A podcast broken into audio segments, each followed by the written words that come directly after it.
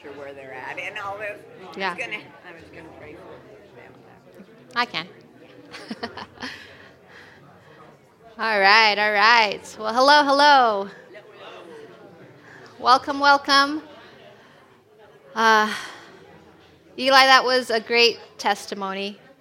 Um, and I didn't realize uh, that what moves you is a bowl of hash browns. We all have that food. We all have that food item that we just love. And I think you guys know what mine is by now.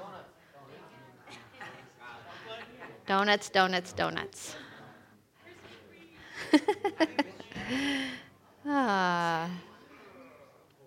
All right. Well, welcome again. Uh, my name is Manera, and this morning I get to share with you kind of what uh, God has been doing in my life and kind of what we believe God is doing for our church this year. Um, our senior pastor is not here this morning. Um, he is with a team that is in Cambodia. They are just wrapping up uh, the missions trip that we go uh, that we take annually. Um, so later tonight, they'll be getting on a plane and making their way back here to the states. It takes about a day um, with the flights and the layovers uh, to fly from Cambodia all the way back home.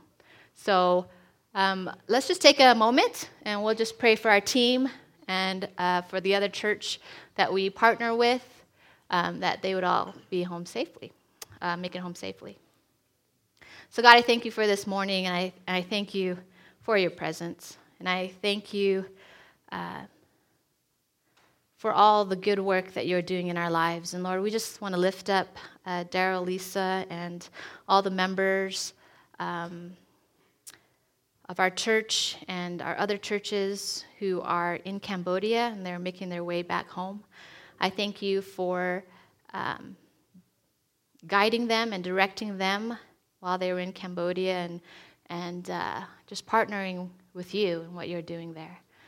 Um, so we're so grateful for that opportunity, and we pray that uh, they would make it home safely and that um, they would come back filled and, and ready to share what you're doing uh, with us here.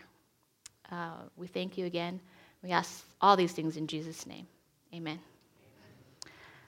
all right. I could sure use a donut right now. um, anyways. yes, all of the above. So, uh, a few weeks ago, uh, when Daryl kind of launched off the year, he talked about um, we are best when, and it was like dot, dot, dot. And he had a a bunch of things that, that, that happen um, and that God wants to take us through, and all the things He has for us, that God always has best intentions for us. And when we learn to lean in and learn to follow Him, um, those come to fruition. And so um, we are expected, or um, as we learn to press in and learn to follow Him, we can trust that His best is for us. And last week, uh, Daniel came up and he talked about, you know, let's not get too comfortable. Um, that life is full of risk, and that we should take some more risk in our life. That we that the biggest risk that we take is by staying in our comfort zone. Because there we become stagnant. And it's there that um, our faith isn't grown. And so when we step out and take risk, God increases um, that faith in us, and He and He guides us through these experiences, and and and He encourages us and pushes us to help us grow.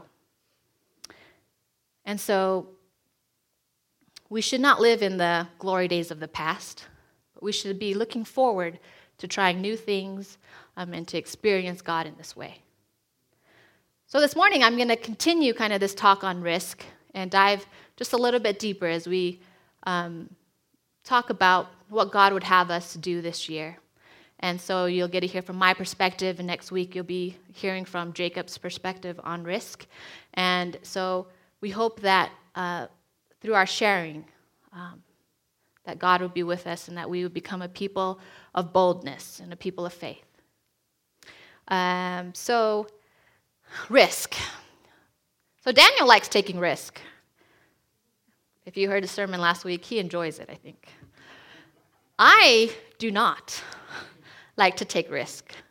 I'm very risk adverse.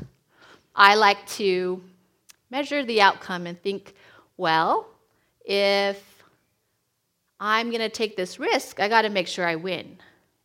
Because whenever I hear the word risk, I'm associating it with loss.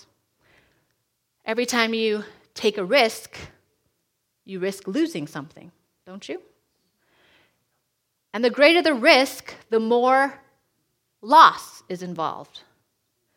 And to me, I don't like to lose. So if I'm going to take a risk, I like to look at it carefully from all angles. And if it's too risky, if I'm going to lose more than I'm going to gain, then I'm not going to do it. That just seems silly to me. Why risk it? But the thing is, we risk every day, don't we? Every time we step out from our homes, we, we risk never returning.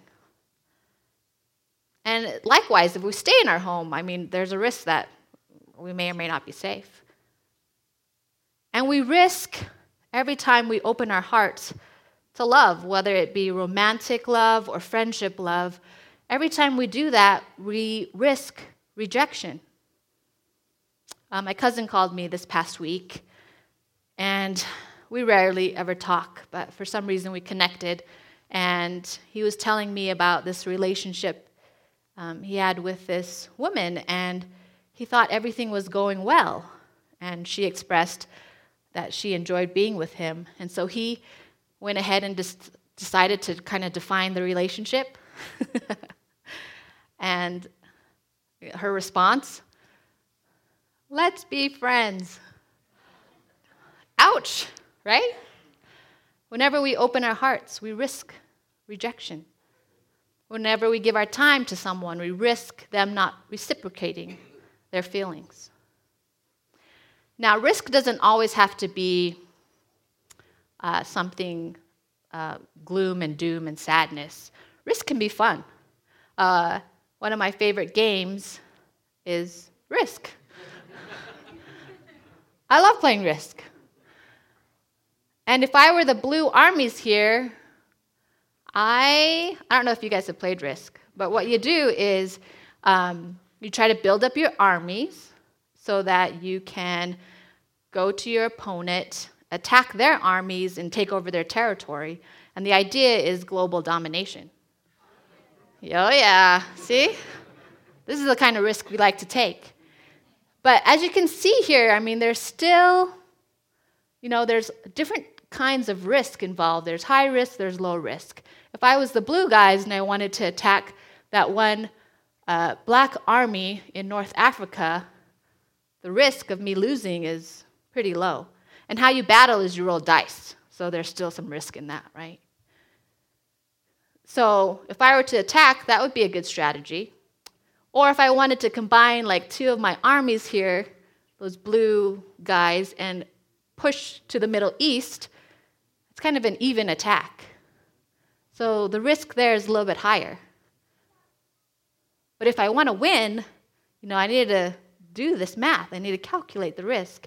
Because eventually I do need to attack everybody so that I can take over the world. Right? So tonight, your challenge is to play Risk if you've never played it before. Now, I do want to ask you guys something. Like, I don't have donuts, but I do have this wonderful picture of donuts. and if I were to present this to you, and I would say, all right, you guys have an option. You can take a donut and enjoy it and be happy with it. Or you can say, forget it, I will take what is in this brown paper bag? How many of you would go for the brown bag?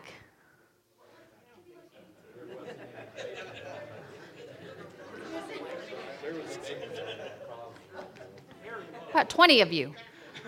How many of you would go for the sure thing and get that donut?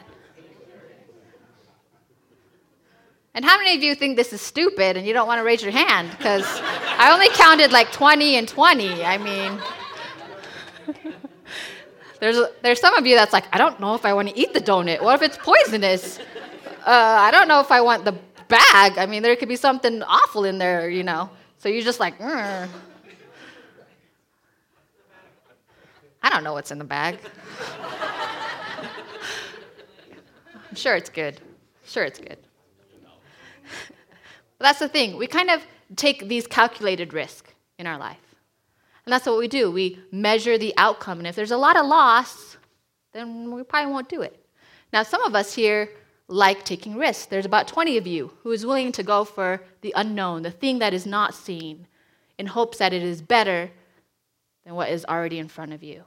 And there are some of you that have done the math, done the calculation, and you like donuts, and you could care less what's in the bag.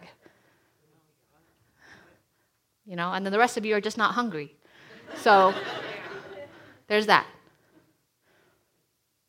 And so, what we tend to do with all of our decisions is we do the math, right? We calculate and we try to do whatever um, is going to work out for us. Whatever uh, we can gain from it, if it's going to be more than our loss, and that's the route we're going to take.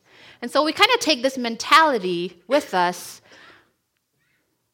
as we are learning to lean in and live this life with Jesus. As we learn to follow Jesus, we kind of take this mentality of calculated risk. So when Jesus calls us to do things, he gives us something uh, to obey. We do the math in our heads. We go, Well, Jesus, I know you're asking me to do this thing, but I'm doing the math and I don't see myself winning. I see myself having to sacrifice things, sacrifice my time, my money, my energy, leaving myself vulnerable. And so what happens is sometimes we tend to do the math when Jesus is asking us to obey. And so then we hesitate to take that risk. But as I learn to lean in and to follow Jesus, I'm realizing that that's not the state of mind we want to be in. As God calls us to walk deeper and to obey, there is a high level of risk. He tells us to count the cost. It is high. And He's looking for people who are willing to follow. Jesus said it plainly that he was going to send out his disciples and his apostles, um, that as they were going out to um, bring healing to those who were sick, to cast out demons, um, to preach the gospel, that he was sending them out like sheep among wolves. Can you guys just picture that? When I think about a sheep among wolves, I've never seen it, but I can picture it, and it is not a pretty sight. It is very, very scary. But this is what he's telling his disciples I'm sending you out just like that. And he told them later on that he would as they went out, that they would be handed over to the local councils, they would be flogged in the synagogues, they would be brought before governors and kings as witnesses, that they would be arrested, betrayed, and hated. And Jesus made it clear that this persecution was not a possibility, but that for those who obeyed him, it was a certainty. Pretty scary, pretty high risk. But these disciples, these followers of Jesus, have already committed their lives to him. And because they knew who Jesus was, and because they have seen what he has done, they trusted him. And that trust began to work itself out, and they had faith to obey. And faith is what's needed as we take on risk. And this idea of faith and obedience is kind of like um, two sides of the same coin, it goes hand in hand. Faith isn't faith unless we do. So, kind of what I want to talk about for the rest of our time here is what is faith? What is faith? Um, and kind of what it is not, and, and this is uh, just a perspective I take on it. So, you might have a different idea of what faith is. Faith is one of those words that over time and with your experiences in life, it kind of just gets kind of, everyone kind of has their own definition. And for most people, faith kind of starts in the head. And it's kind of this belief that we have. Oh, you just got to believe. It's this faith. Um, just, uh, you got to have the faith. Have you heard of that? Just believe. Well, I want to submit to you this morning that faith doesn't just stay in the head, but it forms into action. So it's faith um, that causes us to behave a different way. So if you have your Bibles, um, I'm going to be dwelling in the book of Hebrews. Um,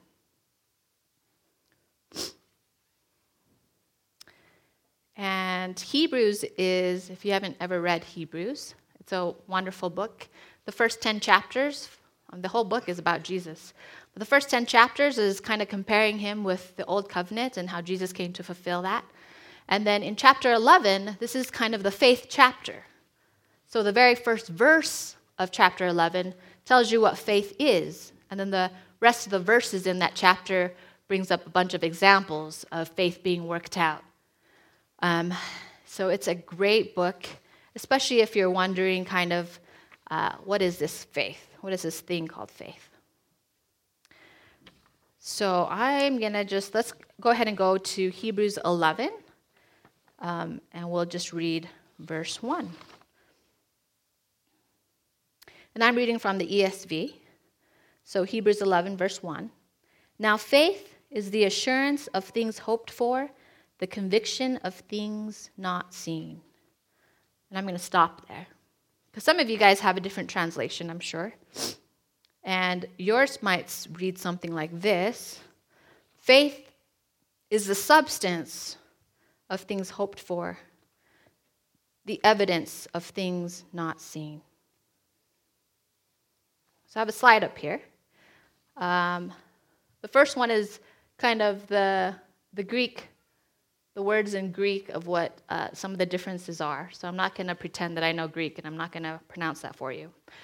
But the first, the first one, faith is the assurance, confidence of things hoped for, the conviction of things not seen. When I read that, it seems like faith is this internal state of mind. It's something that I can't be totally sure of, but, but I know that it's, it's going to happen.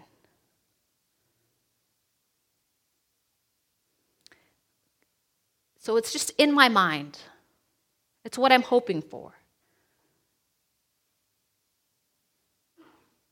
And the second one Faith is the substance or the reality of things hoped for, the evidence of things not seen. Here we see that faith is kind of more of an experience. It's an experience that puts you in touch or it lets you taste the substance of something you were hoping for. Clear as mud? Those two things are very different.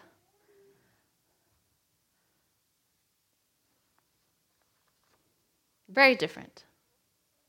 But again, translating from the Greek to another language and pulling in the author's intent, pulling in the culture, pulling in um, all these uh, variables to kind of try to do a precise translation to another language is very difficult.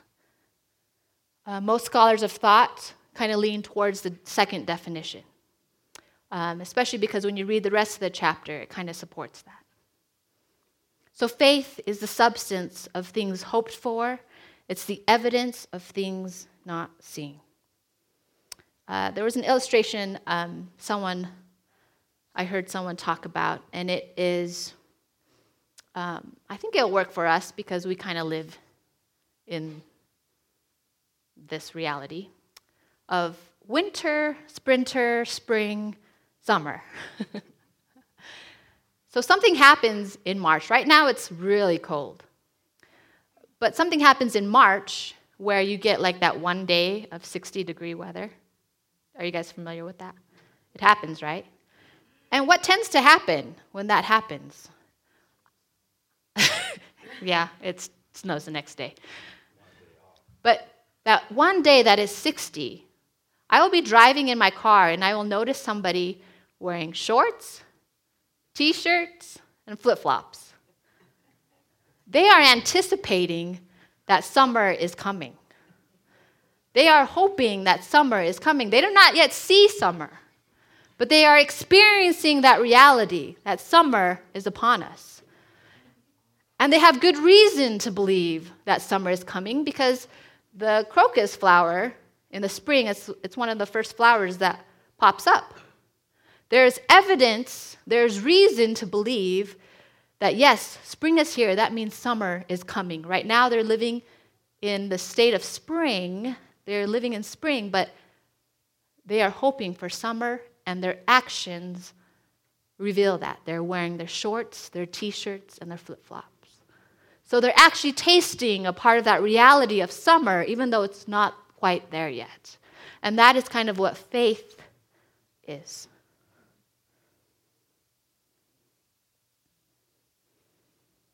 So, biblical faith begins with reason. It's not this leap of faith, it's not this blind faith. It's not just believing in something just because someone told you, but there's absolutely no reason to believe in it. There's a reason for faith. And the Christian faith is that way. It starts off with a reason to believe, which produces action. So, Hebrews 11. Let's continue. Uh, let's see. We let's start by uh, let's go to verse 4. By faith, Abel offered to God a more acceptable sacrifice than Cain, through which he was commended as righteousness, God commending him by accepting his gifts. And through this faith, though he died, he still speaks. By faith, Enoch was taken up so that he should not see death, and he was not found because God had taken him. Now, before he was taken, he was commended as having pleased God. And without faith, it is impossible to please him.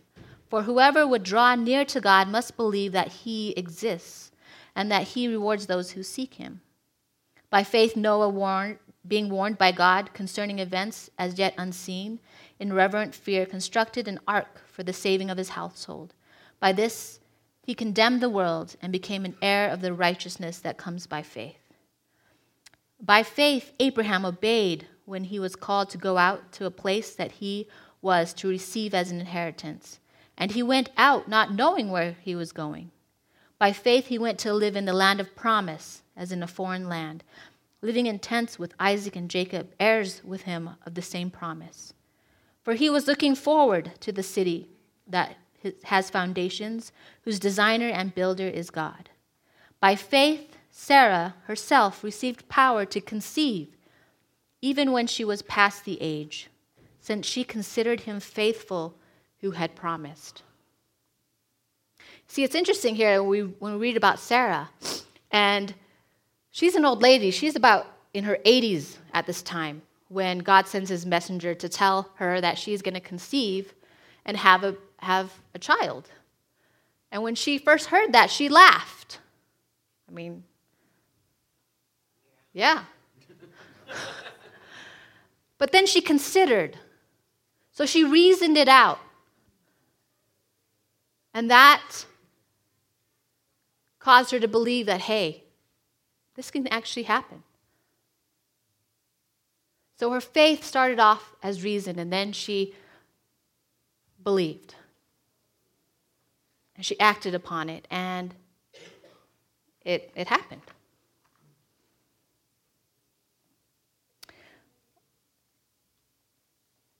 I don't have time to go through um, the rest of the book of Hebrew. That's going to be your homework, actually. Read the, the chapter in, it, in its entirety. Because um, I think that's going to uh, increase your faith as you read it. Um, and it's going to it's to help you kind of see where this faith and action go hand in hand. Um, so everything that uh, these uh, people of history are going through, um, I kind of want you to read it, take it in, and then I want you kind of to analyze your own life and see that every time you've acted in faith, your experience with Jesus grew. And so I think that would be a great exercise for you. Um, but right now, I kind of want to shift a little bit and talk about what are the practical things that we can do as a body of believers. Because I think it's all fine to say that, yeah, my personal walk with Jesus, I do a lot of uh, faith things. I, I go and, and I obey and I experience Jesus. But then we have to somehow tie it in to this body? I mean, what are some of the things we can do together to kind of increase our faith together to experience what Jesus would have us experience?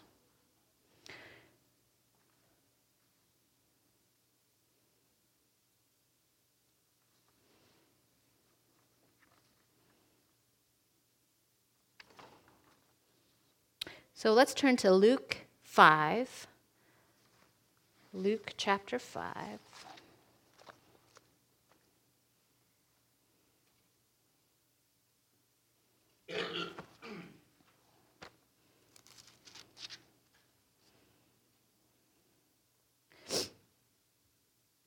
We'll start off with chapter 1. And this is when Jesus calls his first disciples. And on one occasion, while the crowd was pressing in on him to hear the word of God, he was standing by the lake of Gennesaret, and he saw two boats by the lake, but the fishermen had gone out of them and were washing their nets. Getting into one of the boats, which was Simon's, he asked him to put out a little from the land. And he sat down and taught the people from the boat. And when he had finished speaking, he said to Simon, Put out into the deep and let your nets down for a catch. And Simon said, Master, we toiled all night and, and took nothing. But at your word, I will let down the nets. And when they had done this, they enclosed a large number of fish, and their nets were breaking. They signaled to their partners in the other boat to come and help them. And they came and filled both the boats so that they began to sink.